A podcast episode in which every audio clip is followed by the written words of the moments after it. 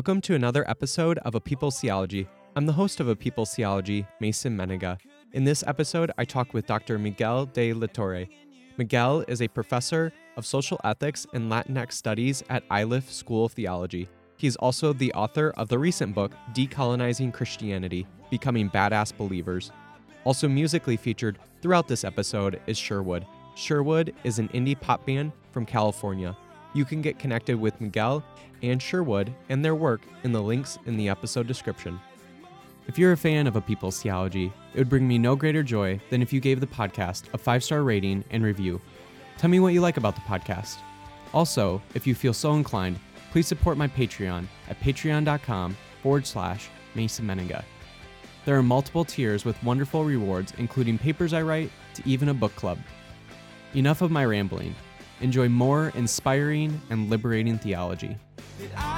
So deceiving and bringing you down to feel this lack of loyalty. 'Cause you were a song in my head, the warmth of the sheets in my bed, a story forever told. Today we have Dr. Miguel de la Torre. And uh, Dr. Miguel, I'm sure you do many things in the world. I don't know all about you, but you are uh, the professor of uh, social ethics at Iliff School of Theology. Uh, but uh, with that said, who is Dr. Miguel de la Torre to Dr. Miguel de la Torre? well, first of all, thank you for having me on your program.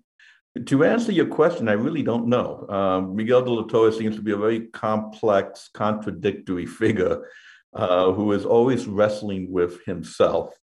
Um, and I say that because um, my, my, very background is, is, is, very complex. I mean, I was raised a fundamentalist um, Christian. Um, I ran for public office as a conservative Republican. So I, and I had a major shift in the way I see and I think and I understand the world around me. Um, but I'm always still wrestling with that past um, and, and, how it, much it has um, colonized my very thinking and how I'm trying to undo that colonization. Wow. Uh, see, I don't, maybe I missed part of that in, in, the book if you wrote about it, but I didn't realize that that's part of your story. I mean, I also grew up in that like very conservative evangelical world. And so I would imagine writing a book like this, you're really diving into not only obviously like the history and theology of all of this, but in a lot of ways, it's super personal for you. No, it is. It definitely is. Um, and when I write about this, I'm not writing so much as some academic in an ivory tower, right? But as someone who was actually uh, quote unquote on the front lines of the evangelical uh, movement to save America for Jesus. Um, so, so part of that um, obviously comes out in my book and providing an insight that outsiders from those movements probably um, not, have not uh, been able to gas, uh, grasp. So, uh, speaking of which, you recently wrote this book called Decolonizing Christianity Becoming Badass Believers. Great subtitle, by the way. So, as we kind of just have mentioned, this is a very deeply personal book to you, but also you obviously are an academic. And so there is a little bit of that going on in the book. What did you maybe learn theologically or even historically while you were writing the book that maybe you didn't know about white Christian nationalism before, again, mm-hmm. theologically or historically? Yeah. Well, I think we need to first understand how this book um, fits into the overall trajectory of my thinking. Um, it is the second book of a trilogy. The first book was called Burying White Privilege um, and uh, Resurrecting the Badass Christianity. Um, and, and, in that book, um, I, I, really began to wrestle with um, understanding why white Christians were so gun ho in supporting the previous president. This second book, the one that you're referring to, Decolonizing Christianity, was written as the election campaigning was going on in early 2020, and just as the coronavirus was beginning to make its appearance. And, and, and those two books together really helped me understand how my own thinking um, as a Latino man has been so colonized that I begin to accept this white Christian theology which has always been designed to exclude me and people like me, still is so influential in my thinking and in my life. Um, I'm in the process now. As a matter of fact, this morning I was still I was working on it on the third part of that trilogy book, which is going to be called the uh, Apartheid um, Apartheid America, a badass Christian response, which looks at where we are going in a post-Trump era. That will be fascinating. You're, you're sort of writing your own sort of Lord of the Rings trilogy. I mean, there's a whole the whole world right there, um, uh, just in the way that Tolkien wrote an entire world. So th- that kind of talks a little bit about the context around the book. Uh, in the either that first book or this now the second book or even now the the third book that you're writing, is there anything like historically or theologically or, that you're like, wow, I didn't know that about white Christian nationalism that even though you obviously have personal experience in it, that you were like, well, I, that still was very interesting and fascinating and something I didn't know before. Yeah. I think in the second book, and I think in I think it's the second chapter where I, I outline the rise of uh, white nationalist Christianity starting with 1940 forward. All that was what, what was fascinating to me because you know, being, being that I um, I wasn't around in the 1940s, but definitely I was around in the 60s and 70s and 80s when this um, white nationalist Christianity was really spreading throughout the country, and I was part of that. To really understand the historical foundation of that spread and, and the historical theological justification for that spread, um, I thought that was fascinating because when you're living through it, you don't really realize how this is a continuation um, specifically for me, of, of, a white supremacist move to maintain uh, the power, privilege, and profits of a dominant culture. And you don't really like dive super deep into it, but there you definitely like talk about it at the beginning of the book, where a lot of people that maybe grew up conservative and evangelical and were a part of that religious right movement don't quite realize that the at least the this modern adaptation of the religious right did not necessarily start with Roe v. Wade and abortion. It was prior to that. It was about segregation. Mm-hmm. And mm-hmm. again, you touch on that in the book and you know, things like that I, I find very, very interesting because I think a lot of people don't really realize the way that white supremacy has been at the foundation of Christian nationalism and the religious right and that whole movement, uh, especially starting in the 60s and 70s. Oh, absolutely. I mean, this goes back to the very foundation of this republic. You know, if um, we worship a white God and a white Jesus, um, th- therefore, you know, kind of paraphrasing a little bit of what Mary Daly once said, then uh, white men become gods um, and whiteness becomes divinity and and and what this does it provides that spiritual justification for the unearned power privilege and profits of the dominant culture. So spirituality in the form of this white nationalist christianity becomes crucial so that evil things can be done while still looking in the mirror and seeing it as somehow god's will and the doing of the good. Um, it, it becomes a mind trick that allows um, the dominant culture to participate in oppressive structures and yet feel good about itself. That's the other thing I really loved about your book is that you don't make it out that white Christian nationalism is some sort of exception in American history or that it's only a recent manifestation, but that it's in the very DNA of America. It started at the beginning of this republic. And that I find really, really helpful in order to put all of, especially with with Trumpism to put that all in context that this is not just a little blip in the history of America. This is very much a part of the fabric of America. Absolutely. I mean, uh, the last thing I would want anybody to think is that somehow Trump ushered in this new era of uh, Christian nationalism. I mean, it begins when the pilgrims um, invade a, a, village and, and massacres everyone. And in the diary of the captain who led the, the massacre writes, um, you know, that the Indians deserved it because they were practicing satanic um, uh, rituals uh, you know, the, the, the demonization of the other based on them being other goes back to the pilgrims. So, so no, this is not something new. It just so happens that Trump is able to reintroduce, and this is the theme of this of the third book, uh, this apartheid, this separateness from these other others. To get a little bit more personal, again, you are finishing up the third book of this trilogy. You've written books prior to this, so you are no stranger to writing things and writing books. What did you maybe learn about yourself as you wrote this book, uh, Decolonizing Christianity, that you know maybe you didn't know about yourself before, but a little bit, you know, more on a, a personal level than something more theological or historical? Those are usually difficult questions to answer because every time I write a book, it, it exposes a part of myself and changes me to, to, to a certain degree. I think what these three books have helped me do is, is, is not to shy away from, from controversial topics and conversations. In this, in, the, in this particular book, the one that we're referring, uh, the decolonizing book, I, I begin by saying that this conversation is not really for white people, but it's rather for other people of color.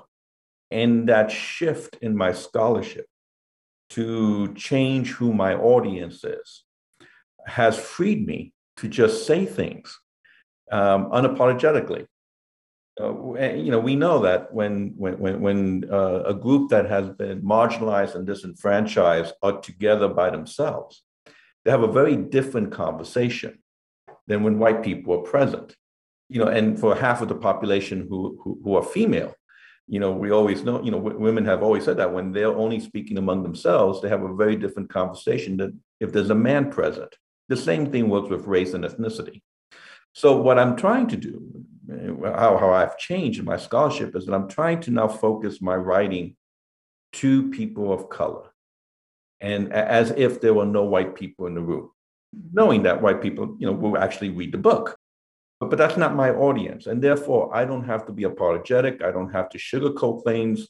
Um, and, and I think that that makes the book a little more bolder and more difficult to read uh, because I'm not trying to to make it easier to read.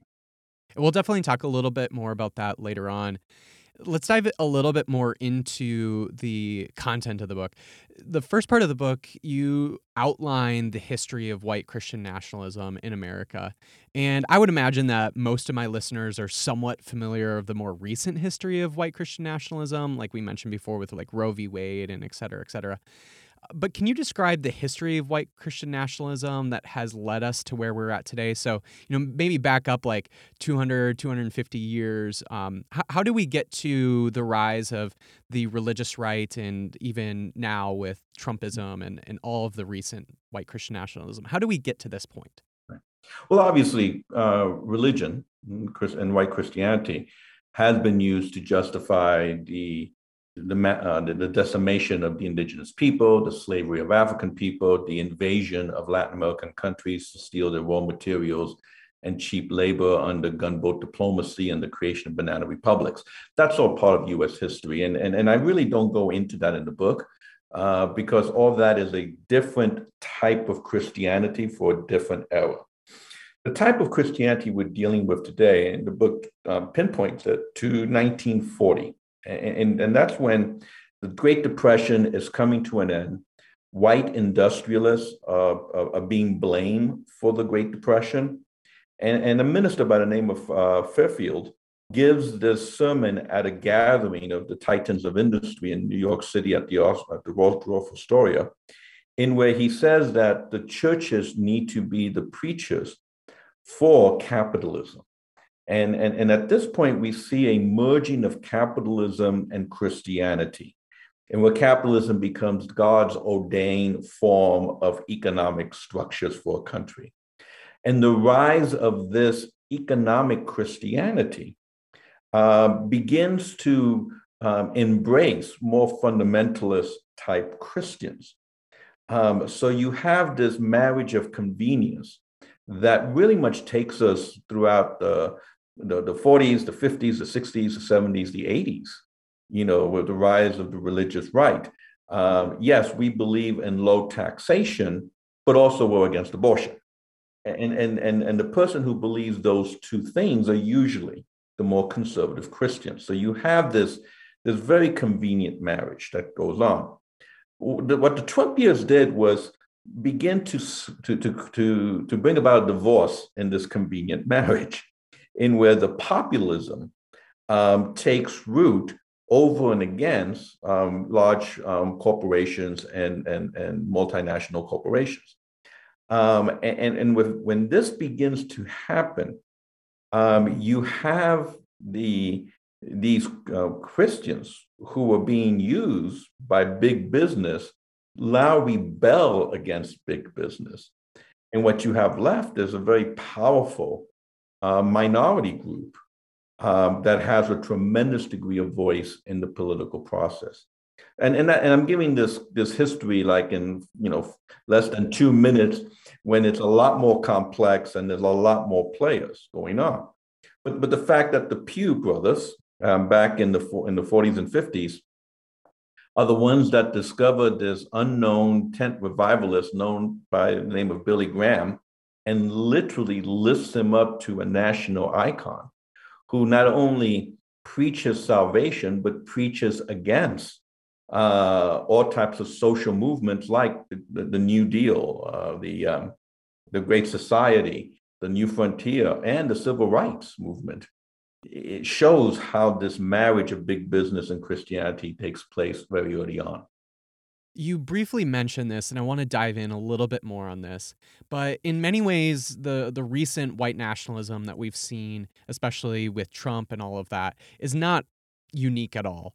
But there are some ways it does seem kind of unique, or this particular moment in history is a little unique from other uh, moments of history throughout American history.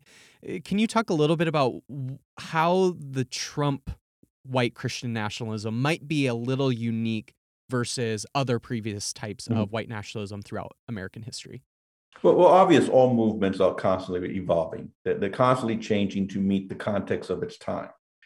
Um, and, and, I think what the Trump movement has done um, that is you could say unique, that is a little bit different, that, that is evolving in a different direction. Number one, as I mentioned, is the separation from big multinational corporations and where they're standing on their own two feet.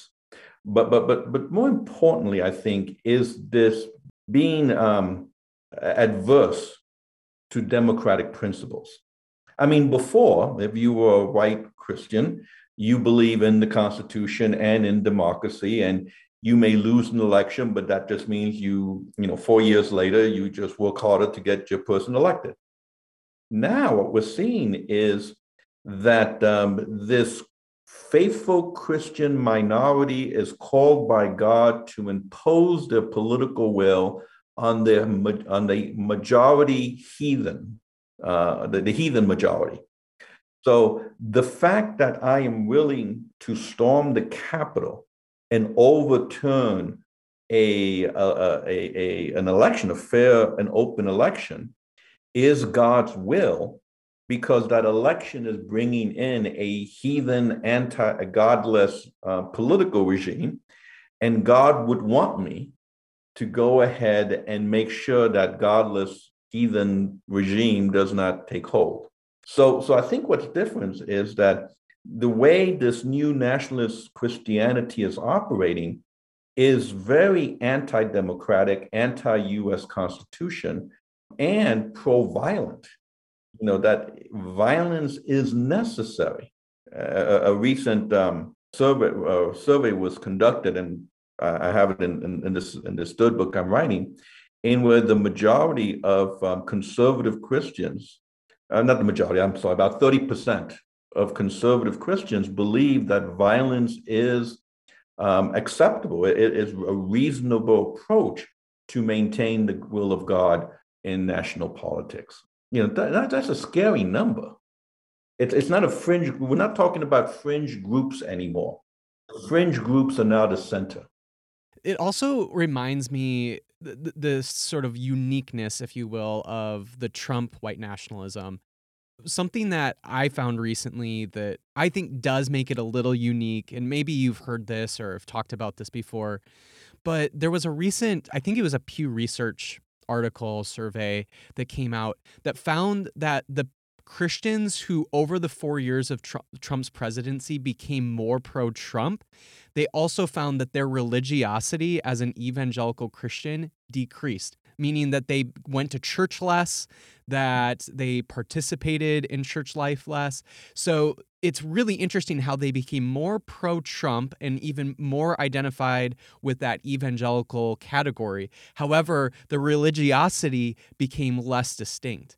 And that I think t- is fascinating that over those four years of Trump, the evangelical category, although it was still like this probably prior, but it's becoming very, very obvious that the evangelical category, even among people who identify as evangelicals, is simply a political category and has really not much to say about their religiosity and their their theology which Yeah. I find really fascinating. And I think that is really starting to emerge out of Trumpism. That that probably was reality before, but that really um, exacerbated that.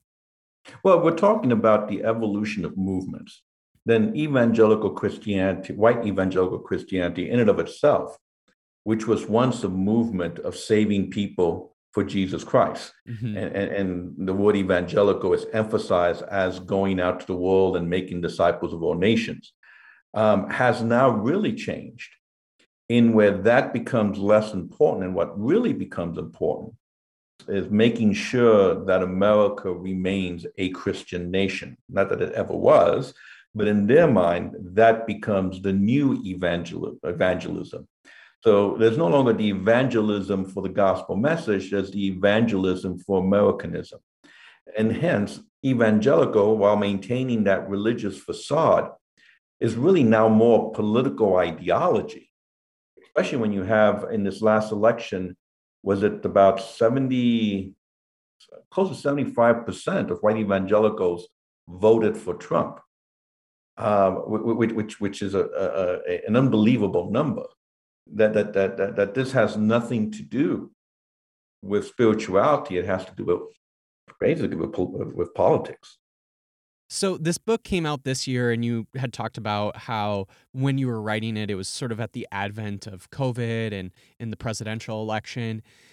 You know, you that's when you were writing it. Uh, what are recent examples of white Christian nationalism that are happening in America that have maybe happened after you've released this book, or at least after you had been done writing this book? What are examples that you would have like, you know, if you were writing this book right now, what would you have put into this book and talked about in this book as really significant moment, recent moments of white Christian nationalism? Well, it's interesting because uh, when I wrote that, when I finished that book, I thought that was going to be the last book. That's said, it's done.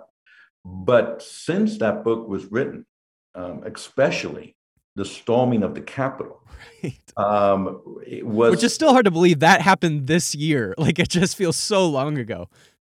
it it was the storming of the Capitol that led me to really begin writing this third book. It was that, you know, it was that that made me stop and say, whoa. Um, the second, you know, and, and, it- and it's fascinating because in the second book, you may remember there's a portion in the book where I talk about if Trump loses the election, we can expect some form of violence will occur for him to remain in power. Now, I wasn't being a prophet. I mean, uh, I, I just was at that time when I was writing this. This was so obvious because Trump has said this is what he was going to do, but very few people took him at his word. So it wasn't surprising, but when it did happen, it was still very surprising and still very shocking.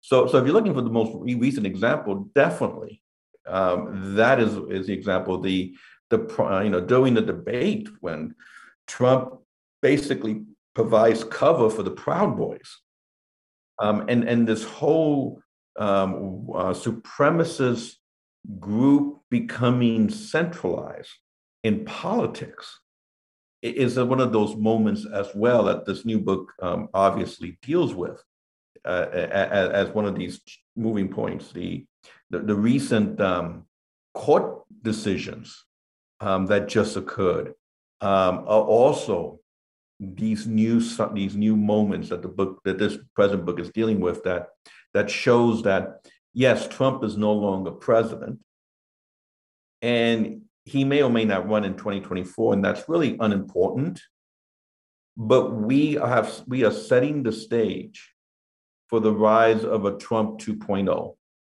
And, and we're setting the stage, and again, another more recent um, development since that last book, we're setting the stage by all the voter repression legislation that is going around the country that you know even when the even if the majority you know the vast majority may vote for someone else you know or maybe i'm sorry may re- vote to reelect let's say biden then the, the electoral numbers and the and the gerrymandering that's being done may not make that the case so again we may be entering an era in where the majority doesn't rule but the minority rules um, legally.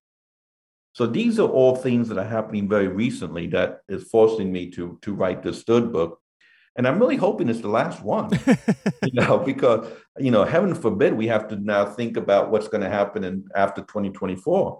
Um, but, but but I'll be honest with you, as as a Latino man, I am more afraid living in this country now than I was back in the 60s um, when, when I was first in this country. You mentioned before that obviously this book was not written for white readers. You did later on talk about in the book that, and it was a very quick line, but it caught my eye. You said that white Christians must discover their own salvation and liberation. What do you mean by that, and what do you think that looks like? Basically, I'm I'm echoing the words of James Cone, a African American uh, liberation uh, liberation theologian, who who in his book um, A Black Theology of Liberation, within the first page or so, says all white theology is satanic. Um, and, I take him at his word because truly this white nationalist Christianity, number one, has nothing to do with Christianity and has nothing to do with Jesus Christ. And it is a perversion, a, a satanic turn of what Christianity is. So if that is true, then it cannot save anybody. It cannot say people of color and it cannot say white people.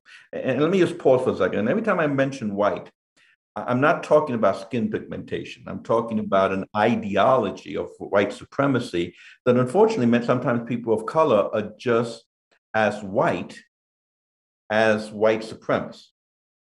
But in this case, when I say white people can't be saved by this Eurocentric nationalist Christianity, I am also talking about white people with white skin pigmentation. So, how then, you know, and here's that old evangelical in me, how then do white people get saved? And by save, I mean, that's also the Greek word for liberate. How do white people get liberated, get saved? It's not going to be through this white national Christianity, which is satanic. That will damn them. The only way salvation can come to white people is if they learn to bend their knees to the God of the oppressed, the black God, the, the, the, the Asian God, the, the Latinx God, the queer God, uh, the female God, you know, by, by literally learning to worship the God of those who have been oppressed, do they find their own liberation and salvation. That's a full sermon right there. That's incredible early on in the book, you again mentioned that this is not a book for white Christians. It really is for Christians, uh, Christian communities of color. So, for listeners of color, what would you encourage for them during these times of this really unfederated white Christian nationalism? What what what do you offer them in this book? Basically, when you said this was a personal book, uh, a personal write, a personal writing early on during our conversation, part of that personal writing is the attempt for me to decolonize my own mind. In other words, what I am sharing with other communities of color is the struggle that I am going through in, in truly rejecting this white nationalist Christianity that has always been designed to disenfranchise me and my people but has always been used as the apex of academic excellence. So, how do I move away from a way of being that has been instilled in me ever since I was a child. Um, and, that's a difficult struggle. And, and, and what I try to do in the book is expose that struggle that I'm going through and, and, hoping that it may resonate with other communities of color who may be going through a similar struggle. That this white nationalist Christianity not only must be rejected, but we have to define and understand our own faith through our own cultural symbols. You and this might relate to the this next question, but obviously the title of the book is Decolonizing Christianity. So I think that begs the question, can Christianity be decolonized? I think Christianity can be decolonized. well, let me take a step back. Obviously, Christianity is a major tool used for the colonization of people of color. I mean, if you're if you're black, you're and you're a Christian, you could thank slavery. If you're Asian and you're a Christian, you could thank the um, colonization of Asia by the Europeans back in the 16, 1700s. If you're an indigenous, a Native American, and a Christian, you could thank the genocide uh, caused by white uh, settlers in, in this continent. So, if we're honest with ourselves, and if we are Christian, um, that Christianity came in the form of the oppression and genocide of our people. So, so, so to say, you know, so, so some, some, some of my uh, friends in, in those circles have said, forget about decolonizing Christianity. We have to reject Christianity for the reasons I just mentioned. And I can't argue with them. And for them, and for some, that might be the best healing response. And that's okay.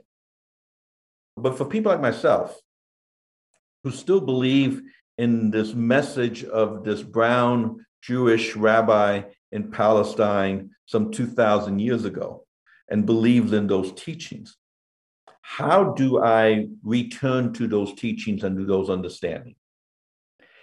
It cannot be through that white European lens.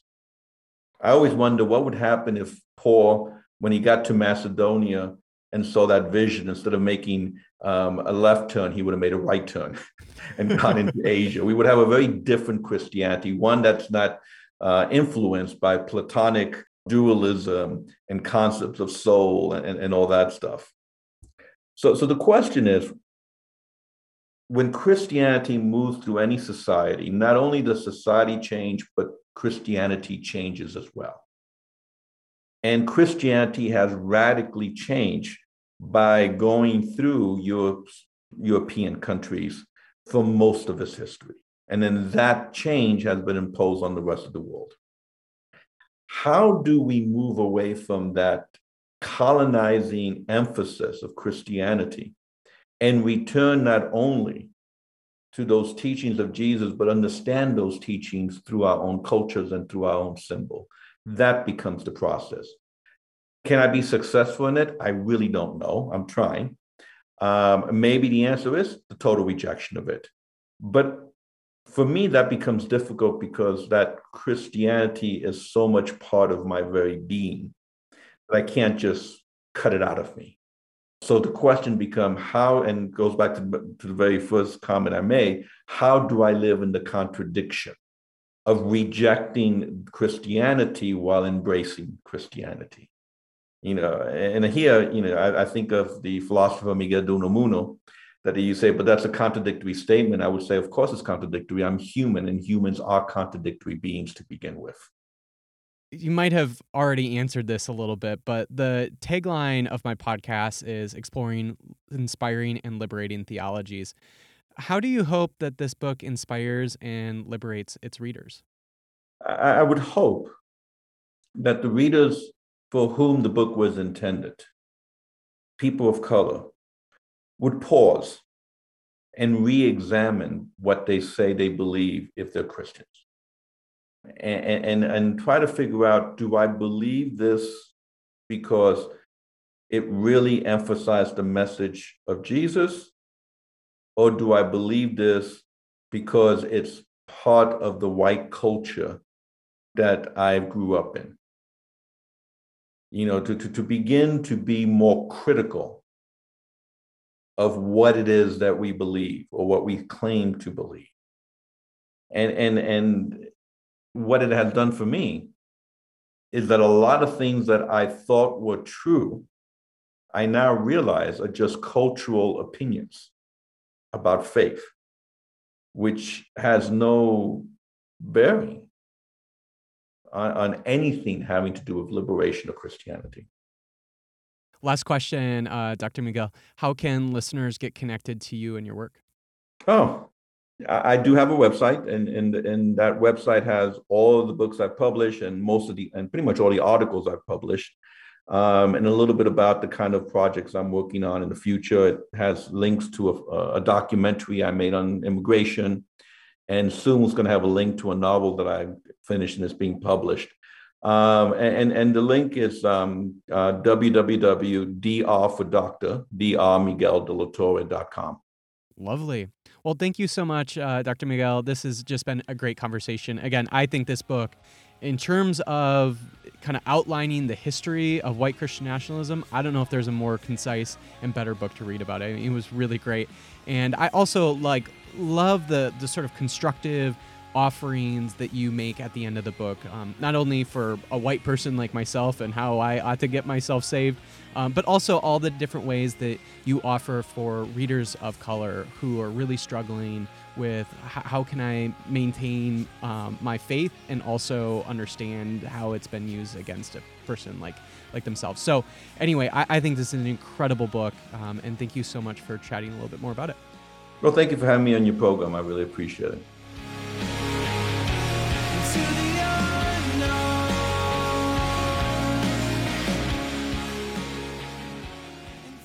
If you would like to connect with Miguel and Sherwood and their work, you can find links in the episode description.